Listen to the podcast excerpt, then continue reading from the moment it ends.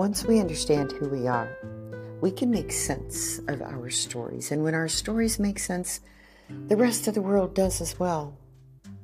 Well, there is something I offer here on this platform that is uncommon support without an agenda. Now, I don't have anything to sell.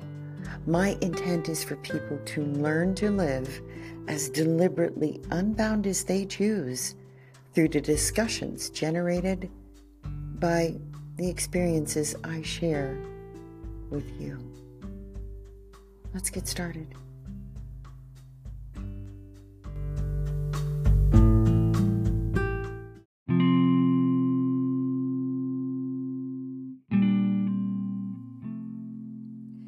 There is much the world does not want to know or see. However, if we never know, perhaps it wouldn't be a thing. Though, if we are unaware of what we want to change or that which needs to be changed, how will we know what difference we need to pursue to achieve the relief of the inner peace that we crave? So rather than just focusing on change, Instead of focusing on change, what if we shift our focus towards being and doing something different to experience the sought after relief from stress in our lives? Highlighting what we truly desire rather than focusing on the past can lead us down a new path toward relief we must recognize and nurture the deep connection that exists between our true selves, the moreness within, and the vast expanse of the world beyond us. As the author, I was able to find relief from the burdens of a broken social system that limited my belief in my quality of life at the time.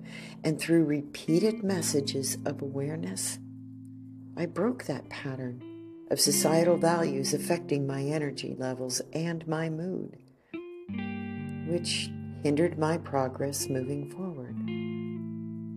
By applying adamancy to emphasize new values and let go of what no longer served me, I was able to take control of my life. Society encourages us to grieve, to hold on to the past, and conform to the norms of others. We are taught to be like everyone else and avoid rocking the boat to maintain the peace.